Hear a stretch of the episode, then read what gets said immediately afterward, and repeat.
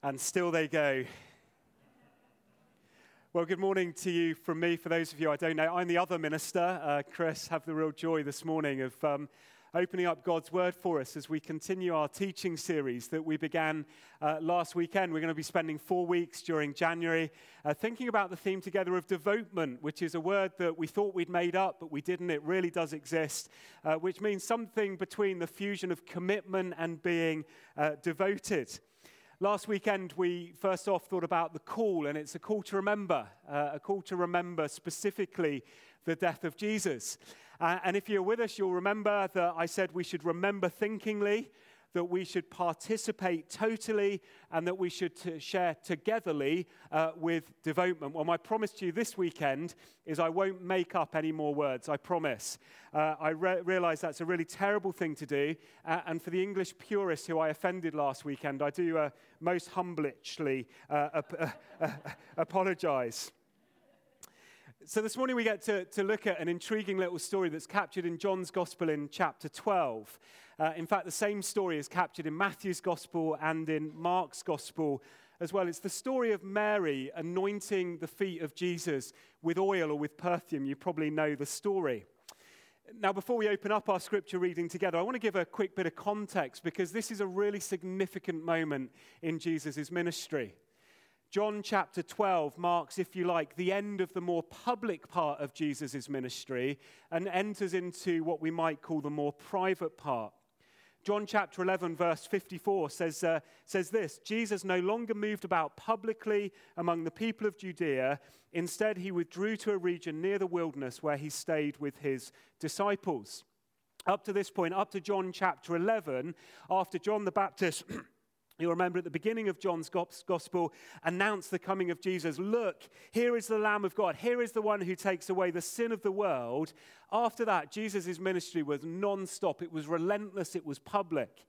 Even when Jesus went off to try and find some R&R, people still pursued him and found him. It's a little bit like living in our house. When I try to hide in the cupboard, uh, I find that the children are already there. And that's the story.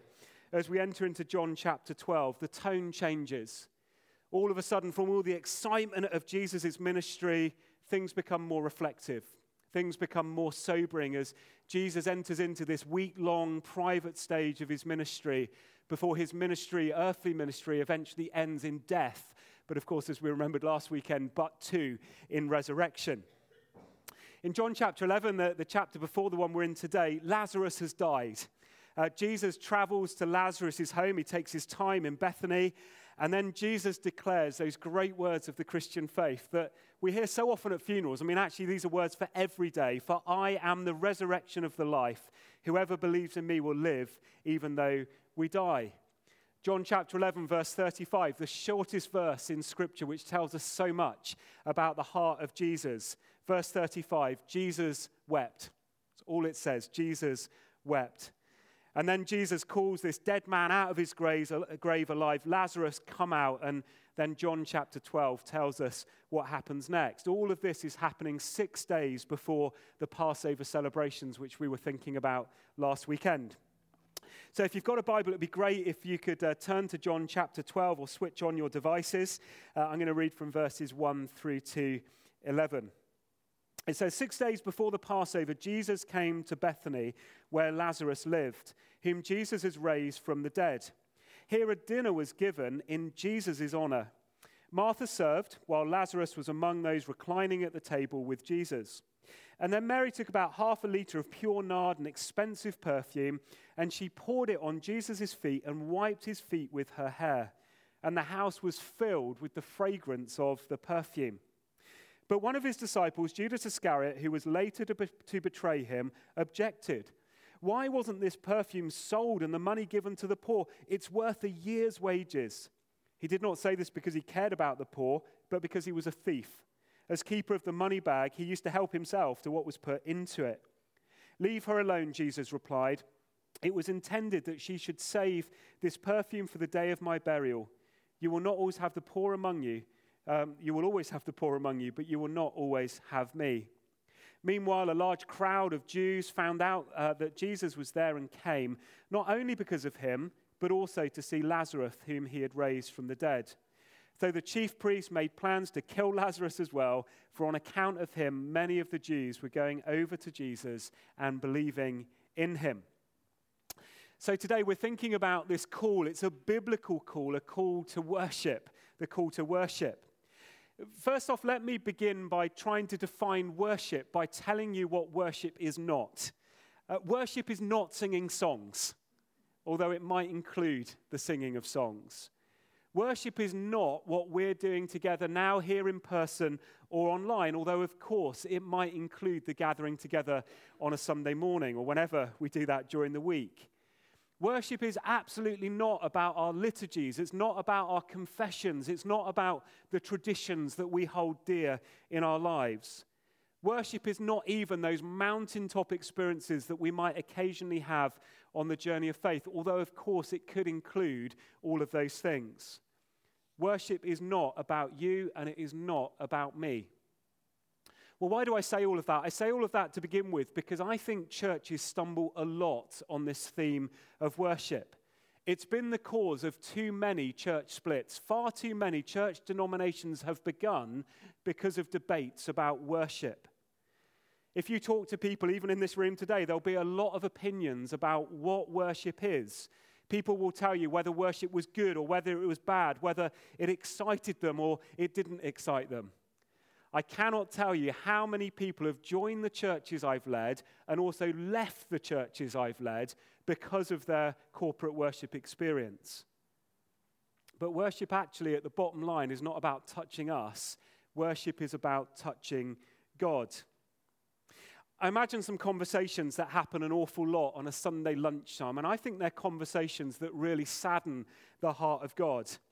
I imagine several conversations happening around dinner tables today, probably around 12:30 or 1 o'clock, and the same refrain will be voiced at those dinner tables.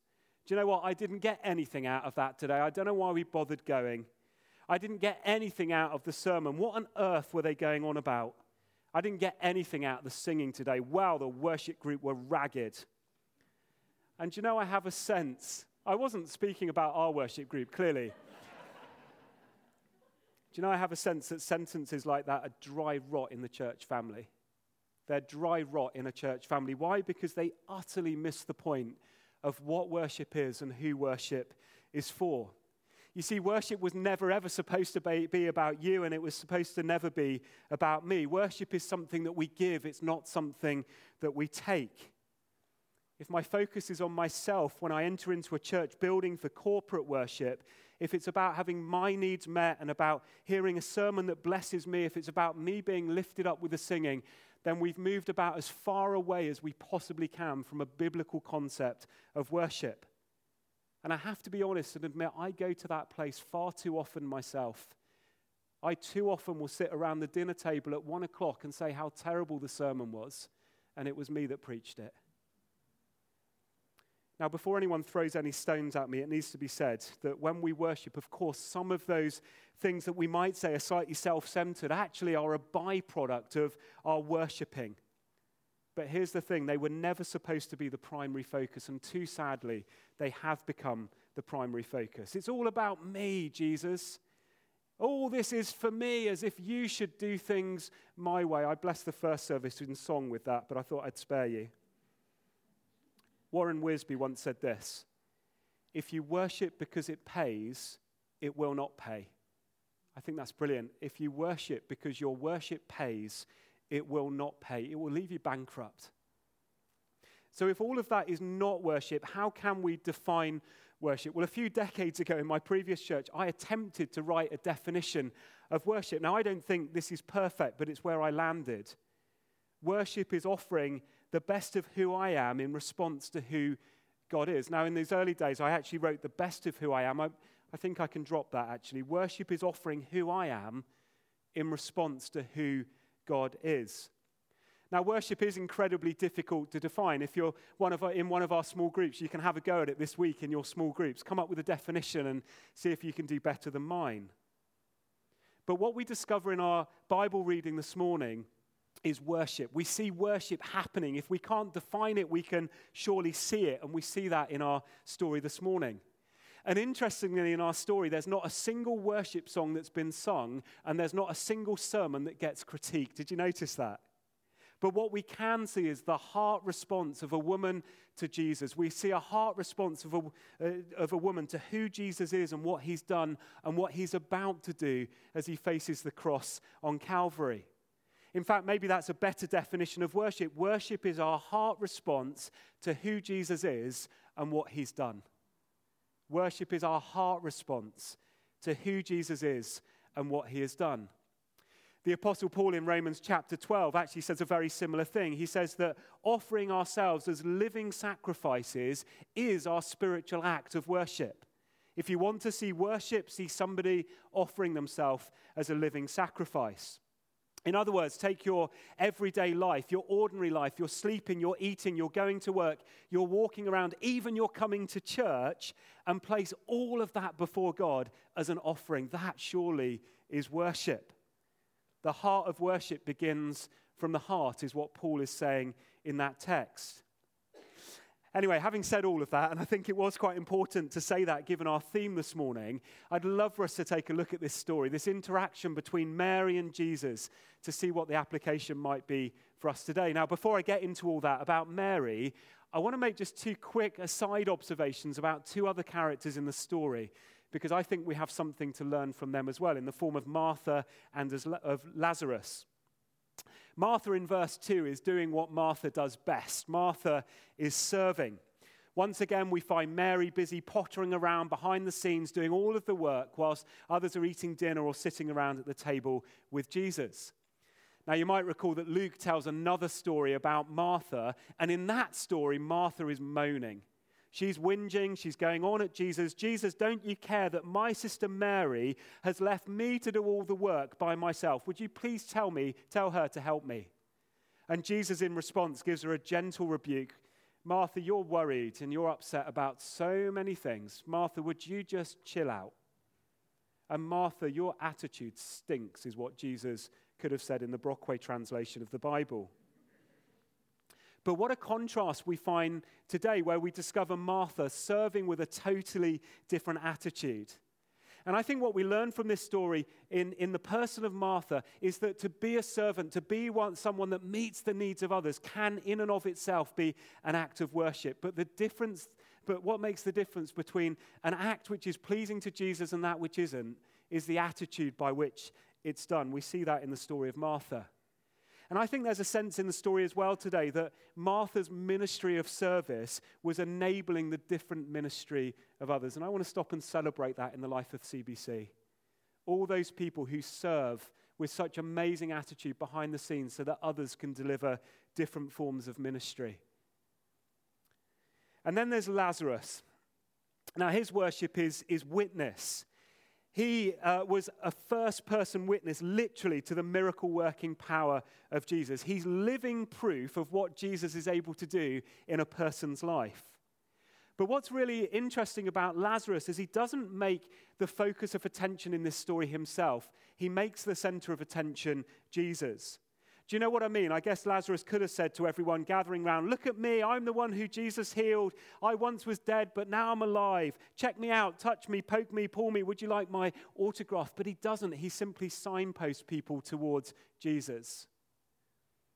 What's intriguing to me is that the scriptures never ever record Lazarus saying a single word, and yet he is still a witness to Jesus. It's what Jesus has done in his life that makes him a witness. So, two really important aside comments about ways we can worship through right hearted service, but also by being a witness, even if we never speak, a witness, a signpost to Jesus. And then we have Mary. Sometimes at home, uh, myself and my kids uh, do those Where's Wally books. Do you know what I mean? Have you ever tried doing Where's Wally on an audio book? no, no, no, no, no, no, no, no. Yes, it, it goes something like that. But Mary's no Wally, is she? Where do we find Wally? We find uh, Wally, Wally. Where do we find Mary? We, we find Mary where she always is. She's so easy to find.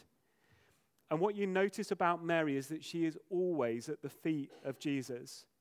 In Mary, we see the heart response of a true worshiper.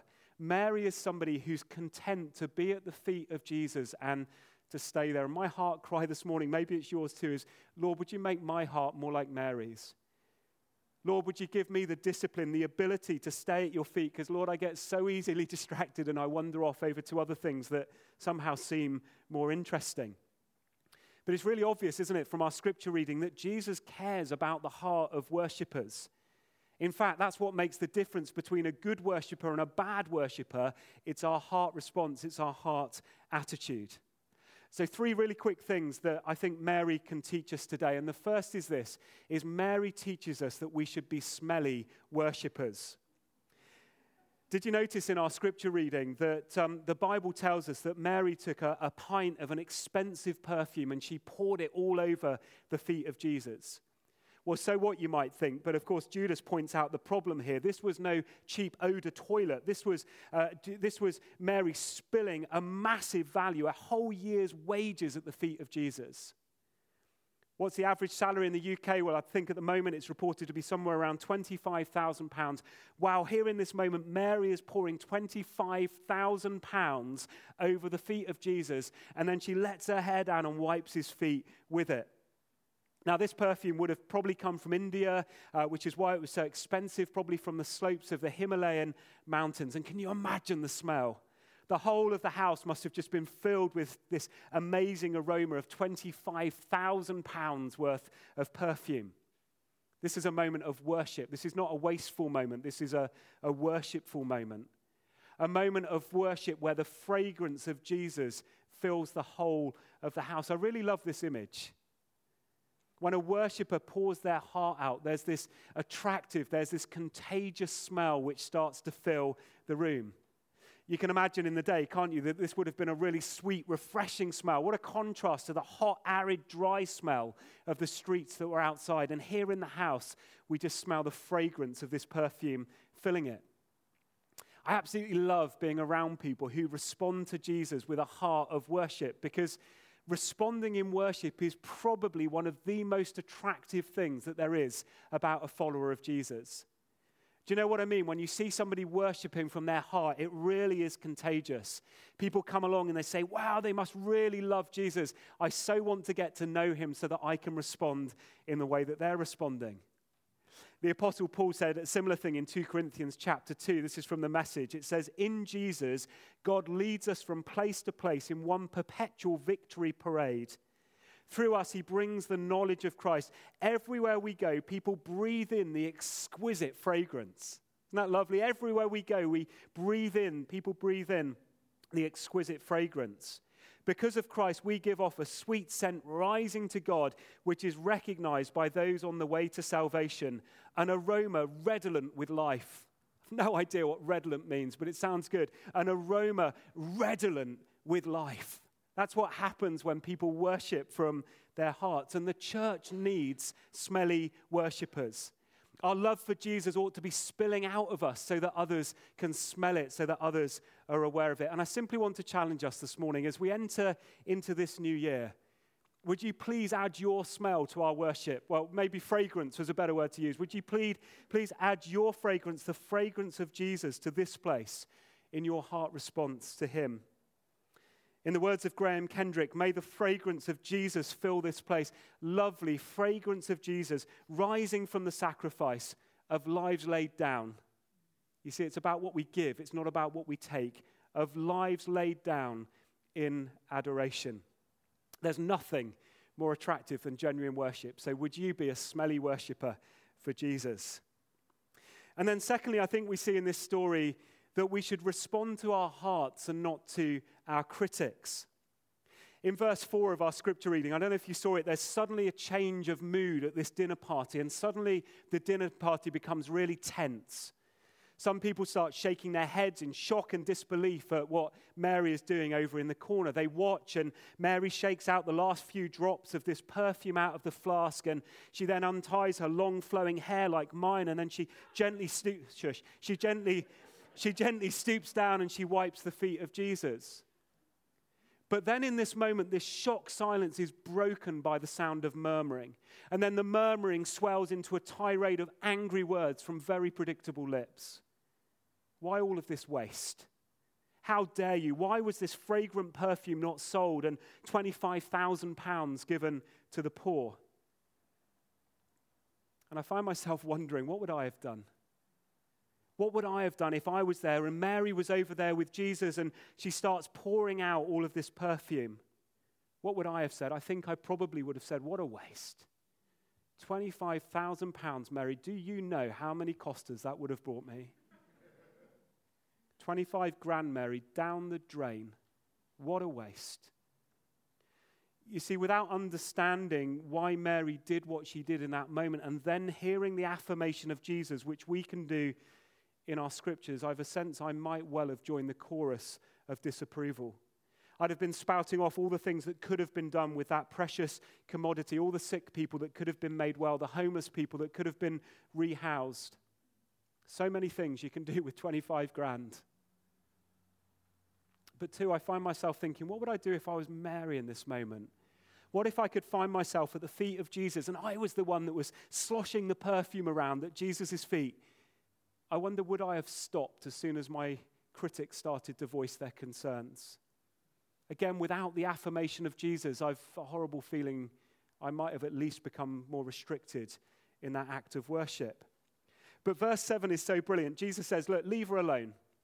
Leave her alone. She's anticipating and honoring the day of my burial. You're always going to have the poor with you, but you're not always going to have me. And Mary in this story shows the heart of a true worshiper. And what makes her gifts and her worship so beautiful is that it was so costly. Do you remember the story of the widow's mite? What did Jesus say? Well, Jesus looked up. He saw the rich putting their gifts into the temple treasury.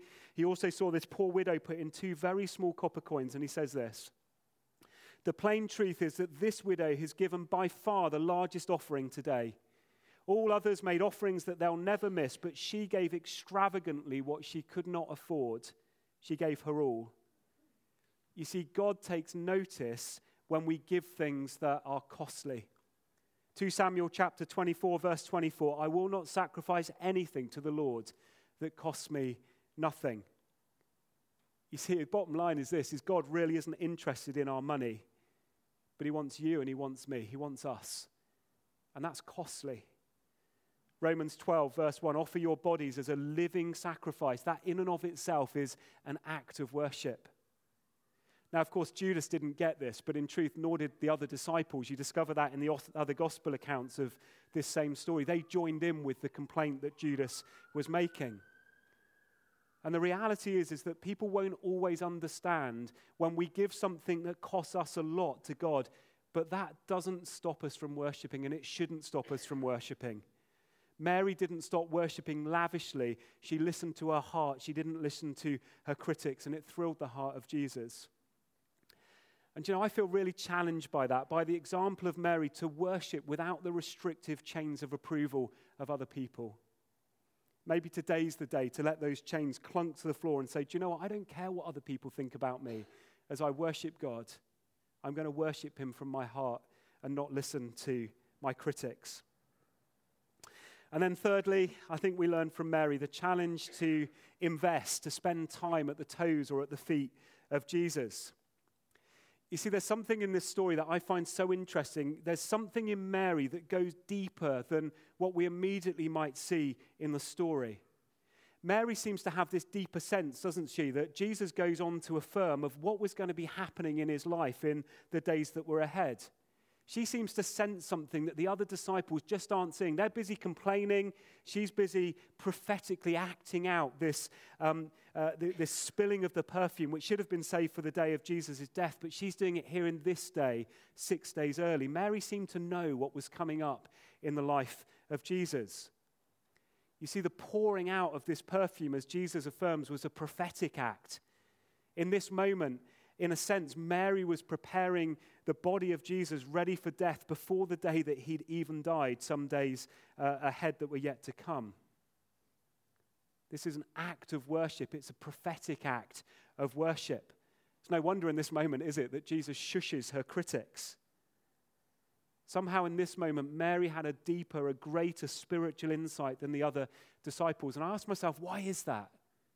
And I think the answer's in the text, and Luke affirms this in chapter 10, verse 39 of his gospel. He says the reason Mary was in that place is because she sat listening to every word that Jesus taught her. You see, that's how I think we get to the place where we discover a deeper heart connection, where we discover more of the things of God. We need to invest in the feet of Jesus. We need to spend time worshipping at his feet. And my sense is the more time that we spend there, the deeper our heart connection we will go. And just even maybe we'll be used prophetically, like Mary was by Jesus. Worship is not about us, it never was about us. There's a challenge in our text to be a smelly worshiper. There's a challenge to respond to our hearts and not to listen to the critics or the concerns of others who are sat around us. There's a challenge for us to spend time at the feet of Jesus. And if we're going to spend time at his feet, then we need to bow down. We need to bow down. Can I encourage you to stand with me? We're going to sing a song. And actually, this is more than a song, it's a prayer. Let's stand. It's a declaration that says, Jesus, this is about more than singing. If I'm going to offer you something that will bless your heart, then it's going to be costly. I'm going to be offering myself. That's the thing of greatest worth. And I want us to sing this this morning as a prayer a prayer individually, but a prayer together as a church community, as a family, as we head into 2022. When the music fades and all is stripped away, I simply come. When the music fades, all is stripped away,